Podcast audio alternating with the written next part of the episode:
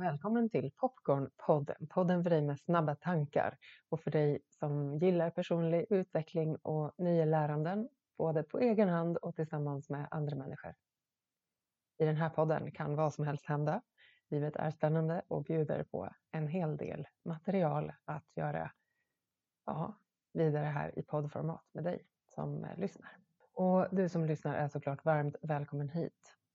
Mitt namn är Tove Eloa Öberg. Jag driver Popcornpodden sedan nu ett par år.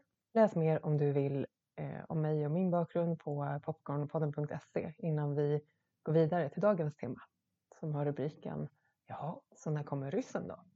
Och jag vill också tipsa dig om att lyssna på tidigare avsnitt av podden. Senast hade jag besök av Lasse Lygnell som är doktor i företagsekonomi. En väldigt klok och varm man och person som eh, både forskar och undervisar på Handelshögskolan i Stockholm. Hans eh, fokusområde och spets är det här med meditation, personlig utveckling, ledarskap och arbetsliv. Missa inte det om du är minst intresserad av något av de områdena. Varm rekommendation. Så till det här avsnittet idag. Idag vill jag dela med mig av mina egna tankar och den egna upplevelsen av att vår svenska försvarsmakt just nu har placerat sin operativa beredskapsenhet, så som media säger att den heter, på ön där jag bor och också har vuxit upp här på fina ön Gotland. Och de senaste dagarna eller veckan så har det mm, både varit en hel del militär aktivitet på ön, liksom en hel del medial bevakning som du som lyssnar kanske eh, har tagit del av en del så hur är det att bo i Visby och på Gotland? När med både båt och försvarsmaktflyg landar in bandvagnar och soldater som på ett sätt som i alla fall jag själv inte har varit med om tidigare, om det inte har varit övning alltså. Men med just det tillägget att det här ju inte riktigt har varit en övning, utan att det ju i grunden är förvisso ordinarie verksamhet, men som ändå förhåller sig till ju en ganska nära omvärld med ett, eh, i mina ord skulle jag väl kalla det ganska ordentligt spänt läge mellan bland annat Ryssland och Ukraina. Och den konflikten är jag inte den som ska uttala mig om utan jag får nog tänka att jag bara mjukt håller mig i eh, konceptet upplevelsen senaste dagarna. Typ det där med att hur det är att fira sonens tioårsdag utomhus med anledning av att ett visst världskänt virus ännu håller låda och samtidigt höra det tunga ljudet av bandvagnar köra av färjan uppför färjeleden vidare ut på ön. Och just med den vetskapen också att ryssen, just då i alla fall, låg med landstigningsfartyg i Östersjön lite närmare faktiskt än vad de flesta gotlänningar och svenskt försvar tycker är riktigt härligt att det nog eh, sker, så att säga. Och när du lyssnar på det här avsnittet så är det kanske bra om du har med dig några ord om min bakgrund och uppväxt här på ön så att du vet med vilka glasögon det är som jag ser och har sett läget utifrån. För det kan nog vara så att om jag hade vuxit upp på en annan ort eller på ett annat sätt så hade jag kanske både sett och känt annorlunda kring det här. Det är i alla fall min fantasi att det är så. Och så vill jag väldigt gärna också att du har med dig det där som de kallar för källkritik när du lyssnar. Och eh, inte ta något av det jag delar här som om att det vore sanningar eller det enda perspektivet, för det är inte heller min intention. Det här är mest mitt sätt att skapa lite egen förståelse för det som har varit de senaste dagarna och att lite grann nysta i egna reaktioner också. Kanske också på något sätt lite nutidshistoria som jag också vet att jag delar med många fler i min närhet på något sätt. Så okej, okay. jag föddes 1983 och växte upp då tillsammans med tre brorsor i ett superfint hus strax söder om Visby. Mamma var då bilskolelärare och min pappa arbetade inom försvaret här på ön. Och han kom egentligen ganska långt norrifrån och arbetade många år inom försvaret. Han var teknisk officer, arbetade innan sin pension som militär då på staben, Militärkommando Gotland, MKG. Låg på samma område som P18. Och jag kan ju minnas tillbaka i min barndom att jag minns hans gröna, trygga militärkläder i hallen. Jag minns det som att det också ganska ofta var någon form av övning på skjutfältet mellan Bibble och Visby, det som idag är naturreservatet, Söderhällarna. Och att det då, som jag minns det i alla fall, körde stridsvagnar och bandvagnar, vad det nu är. Och faktum är att minnet kan vara ganska bedrägligt, så jag kanske har hittat på sånt som inte är riktigt sant nu som vuxen, jag vet inte.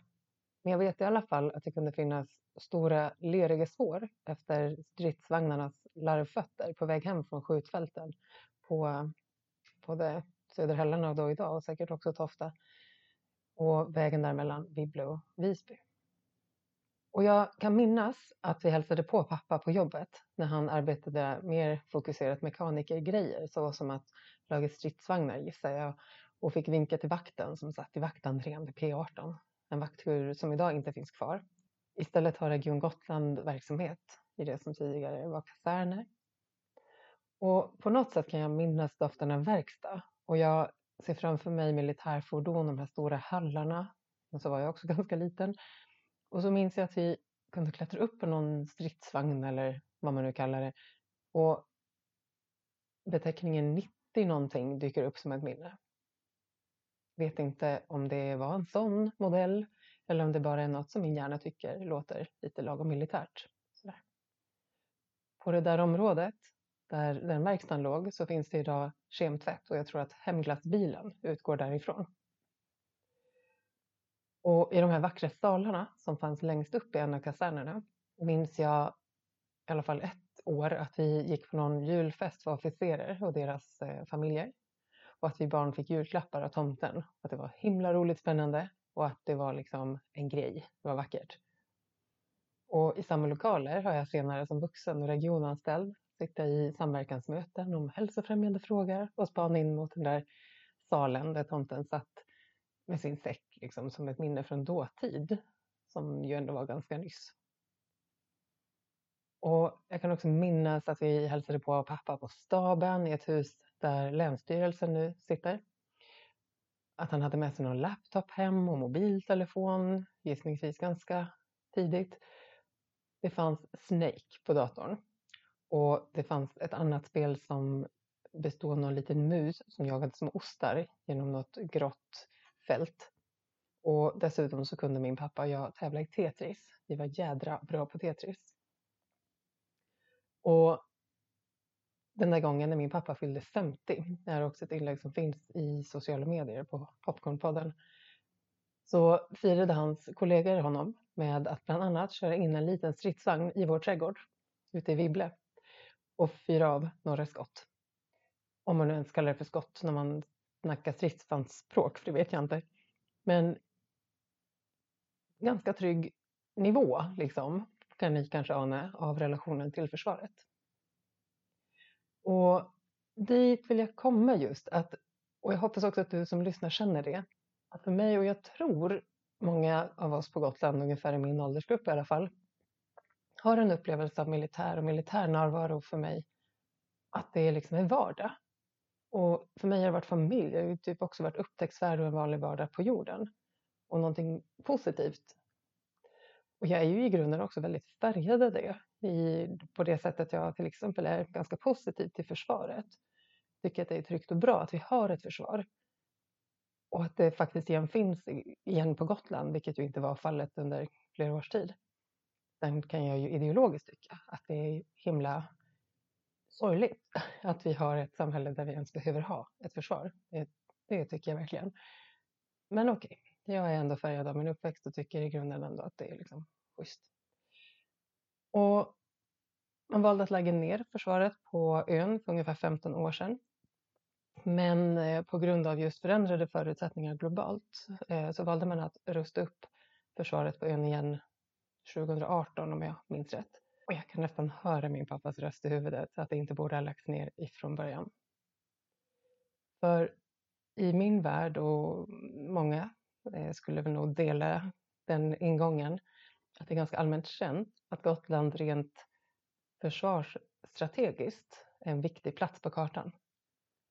Den som har Gotland har ett unikt läge att både beskydda och försvara Sverige eller vad det nu är man vill försvara eller kriga mot. Om man leker med tanken att en annan nation skulle ha satt ner sin flagg på ön. och använder Gotland då som typ en fast fartygshangar mitt i Östersjön. Som ju faktiskt ökar räckvidden av diverse missiler och annat som vi vanligt folk inte riktigt tänker på varje dag. Och eh, säkert finns det fler perspektiv på det här som jag inte har någon aning om heller. Och det är ju så att den här förflyttningen som jag nämnde i inledningen av mer militärkraft hit till ön precis nyss hör ihop med det faktum att Ryssland ganska snabbt, så vitt jag förstår, tyckte att det var en bra idé att åka in med inte mindre än totalt sex stycken landstigningsfartyg i Östersjön. Och det kan man väl konstatera att jag tror för ganska många gotlänningar ändå, och tydligen också för försvaret, så ger idén och liksom det faktum att Ryssland har sex stycken landstigningsfartyg i Östersjön eh, också en viss känsla tanke om att Ryssland skulle kunna vara lite möjligen intresserad av att sätta rysk flagg på Gotland, om jag får göra en liten gissning. Och om man heter Putin eh, så känns det ju inte helt taget ur luften att tänka, förutsatt att man då heter det han gör, eventuellt också har en smula svårt med fenomenet empati, inte riktigt är sådär införstådd eller bryr sig om det här med mänskliga rättigheter, kanske eventuellt också har en viss smula maktfullkomlighet. Ja, jag har inte träffat honom live, men det är ju ändå liksom en bild som man lätt kan få. Och ja, då kan Gotland liksom vara lite intressant i, i, eh, i hans värld, eh, minst sagt. Och för den som inte vet vad ett landstigningsfartyg är så kan jag berätta det lite kort för min nyfikna hjärna var ju tvungen att googla på det här. Det räcker ju inte att förstå bara med ja, men det är ett fartyg som man använder för att gå i land. Liksom. Eh, tyckte jag, utan att jag behövde liksom se det här. Och då kan man tänka sig ett fartyg så pass stort att de kan bära ett antal stridsvagnar. Skulle kunna vara att de eh, kan hantera ett antal helikoptrar. Mm, ganska många människor i uniform till exempel. Och att de här människorna och eh, stridsvagnar och annat skulle kunna dels då landa in lite snyggt vid någons kustlinje och helt enkelt traska i land. Eller att man öppnar stäven. Eh, om du inte är uppvuxen nära att åka Gotlandsbåt eh, varje kvart så tänk dig då fören eller aktern på en båt. På vardagssvenska då, igen, typ eh, båtens främre del, fören eller den bakre delen, aktern. Och också kunna använda det då till att sjösätta båtar eller amfibiefordon eller också människor som simmar eller tar sig i land. Sådana tyckte man från Ryssland att man skulle susa förbi med Östersjön. Hur som helst, så att det är tydligt sagt så är det alltså inte så att Försvarsmakten har höjt sin beredskap eller att man ser en förhöjd hotbild riktat mot Sverige i nuläget, utan att man som del av ordinarie verksamhet har velat flytta personal och militär utrustning till Gotland för att kunna utöka bevakningen, till exempel hamnar och flygplats. Och som gotlänning kan jag inte låta bli att tänka att man sannolikt också bevakar de här större vägarna som ju är tänkta som eh, backup plan för flygplan, typ Brorakan och Roma-sträckan. Och så. har jag såklart ingen aning om om det är sant, men det hade jag gjort om jag var militär. Och för mig och väldigt många gotlänningar så är det återigen ingenting märkligt eller liksom konstigt att se grönklädda män, för historiskt har det mest varit män vi har sett kan jag konstatera, här och där. Eller höra ganska tunga vapen avfyras på Tofta skjutfält eller att se JAS Gripen i formation på himlen och först en stund senare höra ljudet komma vinande genom öronen som ett dån. Så. Det är på nivån ändå så pass vardagligt att jag kan ha vant mig vid att sitta i ett videomöte och liksom naturligt sluta prata en liten stund om ett av de här planen flyger förbi för att sen ta upp tråden igen. Och kanske också notera att du sen hör samma flygplan via kollegans skärm någon sekund senare när den bor på andra sidan Visby. Och som poddinspelare har det ju hänt att jag inte har kunnat just då liksom spela in podd superbra för att det liksom skär sig lite grann i poddöron att lyssna på JAS Gripen. Men med det sagt, handen på hjärtat så nu är det några dagar sedan jag började få idén om att spela in det här poddavsnittet.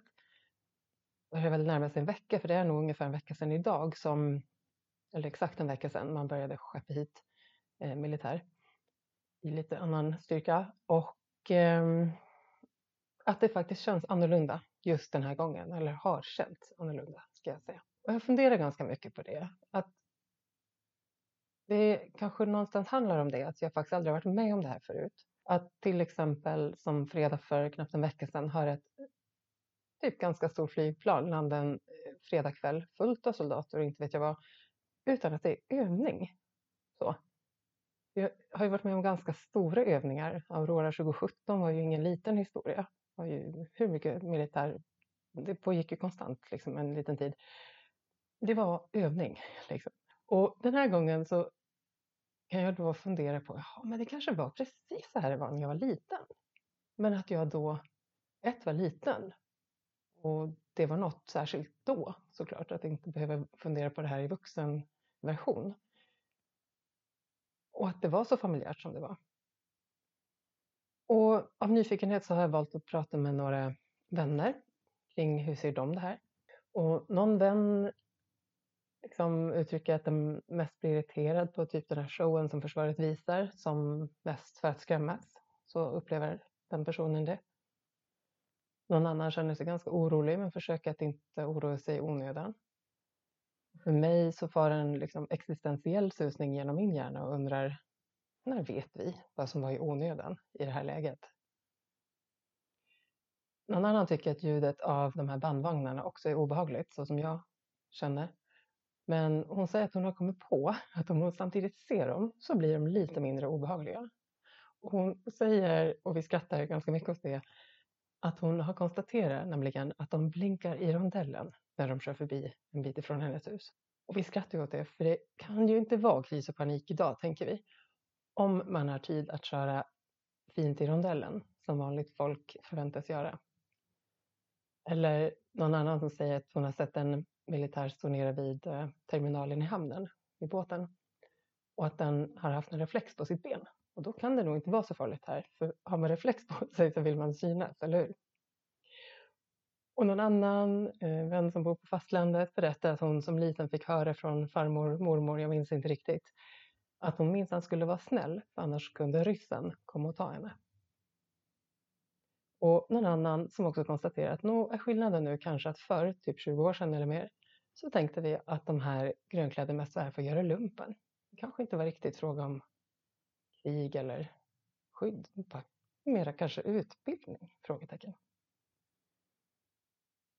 Men ja, för egen del så var det faktiskt ändå ju en minst sagt eh, surrealistisk upplevelse av att eh, plötsligt ha betydligt mer militär närvaro än bara någon dag innan. Och samtidigt som man då vet om att ryssen ligger där ute med sina landstigningsfartyg och guppar runt på Östersjön. Eller låg, ska jag säga, för sen igår när jag spelade in det här så har de tydligen åkt vidare i livet och eh, gissningsvis mot större vatten via något danskt sund. Vet inte vad de har för plan, den som det visste. Men eh, ja, det surrealistiska på något sätt är, som jag nämnde tidigare, att mitt i sonens födelsedagsfika på tioårsdagen, Eh, som vi fick fira utomhus i år igen med anledning av ett visst världskänt globalt virus som ännu pågår, mm, plötsligt höra det där tunga ljudet av bandvagnar nerifrån hamnen. Jag kan inte beskriva det ljudet på något annat sätt än tungt, för det är i mina öron en känsla av att det är hårt och dovt, mullrigt. Och på något sätt konstaterar jag att det skär sig i öronen och kroppen i liksom kontrast mot en marsipantårta som ska se ut som ett Nintendo Switch och tårtljus som på något mirakulöst sätt lyckas fortsätta brinna i gotländsk sidvind. Så. Typ, hipp hurra mitt barn, hör bandvagnarna. Så. Och igen att jag måste ha hört det där ljudet så många gånger som liten, massor, men jag minns det inte. Och jag konstaterar att det väcker oro i min kropp den här gången på ett sätt som jag aldrig har känt förut. Och att jag samtidigt som vi firar födelsedagen funderar, ja men vad händer då om det blir på riktigt? Vad händer om det faktiskt är så? Att ryssen styr sina landstigningsfartyg hitåt. Det vi vet nu inte blev aktuellt just nu. Och samtidigt som jag säger det, skriver det, känner det, liksom, delar det här i podd så dels så hör jag det som i mig att några av er lyssnar och tänker ja, jag hade ryssen väl kommit så hade de redan varit där. Så. Ja, möjligen. Vad vet jag. Och nästa tanke blir Gud vad jag är bortskämd. Och tacksam som har fått och får växa upp och leva i ett land där jag i grunden känner mig väldigt trygg. Där jag kan höra öppen eld på ett skjutfält ett par mil bort ifrån min lägenhet. Och där jag kan fortsätta att leva, arbeta, liksom medan det smattrar där borta. Jag vet att min son är trygg på skolan eller på fritids. När jag vet att det finns de människorna som inte alls känner den tryggheten när ljudet från liksom, Tofta skjutfält når deras öron. Eftersom de flytt från krig och kommit hit för att få leva trygga. Så inom mig så växlar jag de här dagarna liksom, mellan att smaka på känslan av att om kriget kommer och att fundera på min egen hemberedskap. Jag känner mig lite löjlig och naiv faktiskt. Som ens tycker att det är oskönt av mig att reagera på ljudet av en bandvagn medan jag käkar tårta liksom, som är här för att skydda oss i grunden. Vi som bor här, hela vårt land och i förlängningen bidra också, tänker jag, till andra länder. Människor som behöver det stödet när deras eget inte räcker själva. Och känslan av att jag nog överdriver, typ ärligt talat skärp dig för fan. Nu får du sluta oroa dig, det är liksom inte så allvarligt. Det här är ju bara typ för att visa ryssen att vi också har muskler. Back off Putin, typ något sånt. Eller när jag liksom sitter med det, så, mm, eller är det bara mänskligt sådär reaktion som eh, att slå ifrån sig. Förnekelse. Att det här kommer aldrig hända. Att vi på Gotland skulle liksom bli liksom, övertagna av någon rysk galen ledare som har tillgång till en otalig mängd soldater. Blir det då liksom en strutsreaktion att stoppa huvudet i sanden och bara låta bli att ens tänka tanken på hur det skulle vara faktiskt? Om Hese Fredrik VMA-signalen signalerade någon annan dag än första måndagen i varje kvartal. Och jag kommer på mig själv de där dagarna att tänka på det där skyddsrummet som jag vet finns här i min bostadsrättsförening på andra sidan gården. Det har jag noterat att vi har ett bredvid liksom gym och bastu. Skyddsrum med tunga järndörrar. Det hänger en lapp med militära bokstäver som säger vad man ska tänka på om skyddsrummet behöver användas. Hur många av er som lyssnar, hur många av oss har tänkt ens tanken på vart det finns ett skyddsrum nära där vi bor?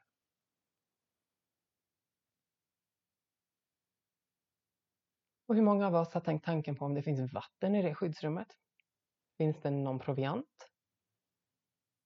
Handen på hjärtat, även om jag själv skulle ha förberett litevis med vatten och mat för att kunna värma på trängiga kök, skulle jag hinna få med mig det om det just skyddsrummet som kallar? Och har de andra som tagit sig dit också tänkt tanken på att ha en hemberedskap, så som MSB säger? Eh, alltså Myndigheten för samhällsskydd och beredskap om du inte är lika nördig som jag. Skulle det kännas lätt att sitta på sin kvadratmeter skyddsrum, sippa på sitt vatten, käka sitt kex när grannen bredvid sitter och typ lider av törst? Så jag kommer på mig själv faktiskt med att vilja fråga min styrelse. Vet ni hur det ser ut i vårt skyddsrum? Men jag kommer också på mig själv med att himla snabbt bli ganska orolig över att låta typ crazy bananas och inte ha lust att ringa dem just idag. Hon på hörnet där, typ en halv trappa upp, hon är lite så här weird. Så därför delar jag podd istället. Man ska gå emot sina rädslor, har jag hört. Men, alltså om. Bara tanken på om. Det får mig att fundera en gång till. Det blir ett fint samtal med min mamma. Hur skulle vi egentligen få kontakt med varandra? om nätet en dag la av. Liksom. Om inte jag kan ringa dig, få tag i dig, vart möts vi då? Har vi tänkt på det där med mat och vatten?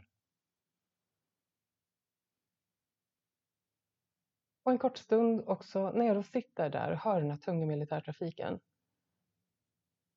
så drar mitt nervsystem igång. En reaktion av den här kalibern, framtidstro, hopplöshet, tvivel och sorg. Faktiskt. Fan, att den ska vara så här. Att det här är ens någonting vi behöver fundera på. Vart vi har våra soldater. Vart som ska hända imorgon. Det här är ett tillstånd som, om du känner mig eller lyssnar på mig i övrigt, inte är de som jag lever störst procent av tiden i, så att säga. Normalt sett. Kanske blir kontrasten också därför större. Men tillät mig vara i det där lite grann. Och på något sätt bearbetningen i att få vara i processen, att liksom reflektera kring det här men också känna det hjälpte mig, kan jag idag känna, bara på några dagar. Dels att det hjälper mig att förstå som jag ser det. Dels att jag reagerar på någonting som jag faktiskt ska reagera på. Biologiskt. En reaktion på att jag ska skydda mig och mina nära från eventuella hot. Och med mina yrkeskunskaper inom stress och traumareaktioner så vet jag också att de upplevelser som jag just då hade inom kroppen och i känslor och tankar. Ett är sunda, naturliga, inga konstigheter, förutsatt att de går över, eh, om faran är över. Och två, att det här inte alls betyder att det är sant, det jag tänker, funderar, är rädd för.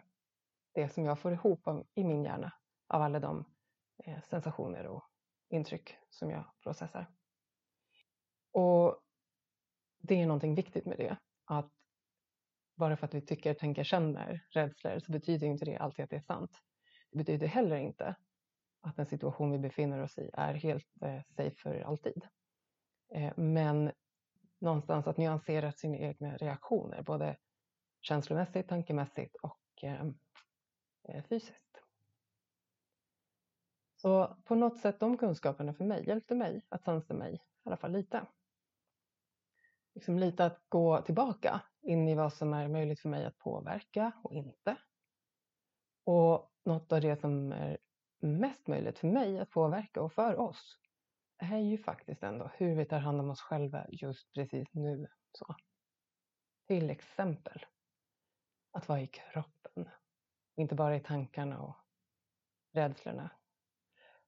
Och att välja istället att göra sånt som i grunden ger vila, eh, någonting roligt, vilsamt, lekfullt. Det är superbra eh, motpol till rädsla och eh, eh fear, liksom att faktiskt göra saker som vi kan balansera tillbaka, reglera ner eh, den typen av reaktioner i eh, våra nervsystem. Eh, söka mm, kontakt med vänner som delar trygghet eller där du kan få liksom en stund att ventilera någonting. Men också det här med att liksom pausa från de här orostankarna kolla lite Netflix, gör någonting du mår bra Med det sagt, så för mig var det också absolut så att i det här läget bli lite mera påmind om och intresserad av att dubbelkolla min egen hemberedskap. Och med den bakgrund jag har, som ni delvis har lyssnat på nu, eh, utöver det ni har hört med militärpappan, så var ju också pappa norrlänningen eh, liksom uppvuxen i en hel del eh, friluftsliv alla norrländsk modell med en del skills i sin rygga liksom, kring det här med att kunna hantera eh, eventuella långvariga strömavbrott eller ja, men leva i ganska sparsamma förhållanden vid behov. Och är man uppvuxen eller lever på Gotland så känner man igen också att det eh, blåser en del här och att det kan ha en viss liksom, påverkan på ström och sådana saker som vi gärna vill ha idag för att kunna leva bekväma liv. Eh, I min uppväxt så hade vi öppen spis hemma, en stor fin öppen spis på nedervåningen, absolut för mysfaktor, men i grunden väldigt mycket också för att vi händelse av eh, strömavbrott så skulle vi kunna eh, göra upp eld och sova där till exempel. Så var det faktiskt. Så det fanns väl en win-win i det på något sätt. Sen var den skön att grilla korv på också, kommer jag ihåg. I alla fall. Eh, summa summarum, återigen färgad av den uppväxt jag har, eh, så har jag någon form också av eh, ja, men närhet till Ja, jag tycker att det är ganska nice att veta att om det blir strömavbrott, att någon har kört av någon elkabel till fastlandet, för det finns typ en, så kan jag ändå laga mat till mitt barn. Det har ju hänt att jag har fått laga pannkakor på Trangia kök på balkongen, faktiskt. Jag tycker att det är skönt i en tid av pandemi, never ending story, att veta att jag kan, om det är så, att någon vän eller familjemedlem inte kan handla just nu. Att jag har någon liten backup för mig och min son om vi inte kan lämna och gå ut på ICA. Liksom. Och det finns någonting dubbelt i mig att dela de här sakerna som kanske hör lite ihop med rädsla. Det låter så som en igen prepper person 2.0 som har en idé om att samhället ska gå in i total kollaps typ imorgon. Vilket inte riktigt är liksom mitt naturliga tillstånd, tror jag faktiskt. Däremot så gillar jag verkligen återigen då tanken på att kunna ge käk till mitt barn och mig själv, även om som idag blåser typ 30 sekundmeter utanför fönstret. Skulle inte förvåna mig om ni hör det genom till lyssnandet. Så. Och att någonstans få checka in i det med sig själv och kanske passa på som avslutning också på det här avsnittet att lite lyfter frågan med dig. Dels hur tar du hand om dig själv? Det är ju ett genomgående tema i podden får vi ändå säga. Vad behöver du för att må bra? Vad eh, fyller på dig med energi och lugn och ro och glädje i ditt liv? Det behöver vi alltid. Vi behöver extra mycket om vi bär en oro. Jag tror mig veta att några av er som lyssnar av mina följare har eh, upplevt en del oro sista eh, veckan. Jag vill verkligen bjuda in till att plussa på med väldigt mycket självomsorg om det är så. Och tänka att kroppen är fantastisk som signalerar oro om det finns potentiella hot. Det betyder inte att de hoten måste komma inom 30 sekunder och vi behöver få vara kvar i att ta hand om oss själva och på de sätt vi kan skapa vila och kontakt med glädje, energi, relation mitt i det, att vi eventuellt är oroliga. Men i så fall både och, inte antingen eller så att säga. Jag eh, tänker att jag är på väg mot avslut i det här avsnittet och de sista frågorna tycker jag nog ändå kan vara de här. Hur skulle du själv göra om det blir strömavbrott i några dagar hos dig? Och vem vill du vara om vi behöver hjälpas åt i att någonting har hänt? Där vi behöver varandra kanske ännu mer än vanligt. Liksom kanske läs igenom några tips om din hemberedskap inte av rädsla. Min intention är aldrig rädsla. Mera solidaritet och trygghet. För att den som, när strömmen går, för att det är ett lättare scenario för många av oss än att ryssen skulle komma och knacka på, som på grund av typ sjukdom eller funktionsnedsättning inte har kunnat göra sådana förberedelser. Ja, kanske kan de få hjälp före dig så att du kan klara livet några dagar om det skulle behövas med det som du har förberett. Och man får ju gratulera typ krisinformation och MSB och company för att jag ens säger de här orden. För jag inser att det är en del av det ni som jobbar där om ni någon gång någonsin ever skulle lyssna och liksom vilja kommunicera några år. Men återigen, viktigast, viktigast, viktigast, vardagen. Den här fina vardagen som susar på för oss. Vem vill du vara just idag? Just idag i den här vardagen som du lever. Vill du vara den liksom som stannar mest i oron i huvudet? Eller skulle det vara skönt att få ankra in i kroppen och ta ett lite djupare andetag?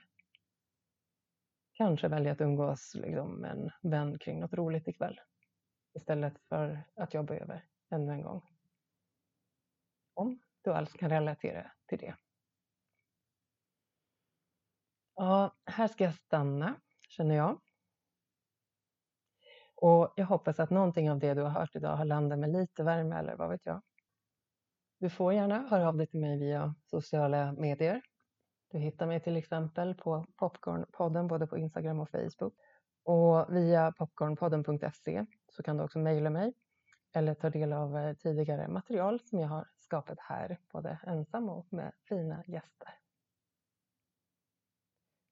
Och med det så önskar jag bara att du tar hand om dig och eh, få tacka dig för att du har varit här och lyssnat på min incheckning i eh, sista veckan här på ön och ja, någon form av nutidshistoria. Vi får se vad man säger om det här om en stund. Jag önskar dig en fin dag. Och om du på något sätt vill eh, vara delaktig och sponsra podden så kan du gå in på patreon.com popcornpodden och där välja mellan olika nivåer att bidra och eh, om du vill interagera med mig och andra i forum online. Varmt välkommen för att eh, fortsätta resan där om du vill. Hej!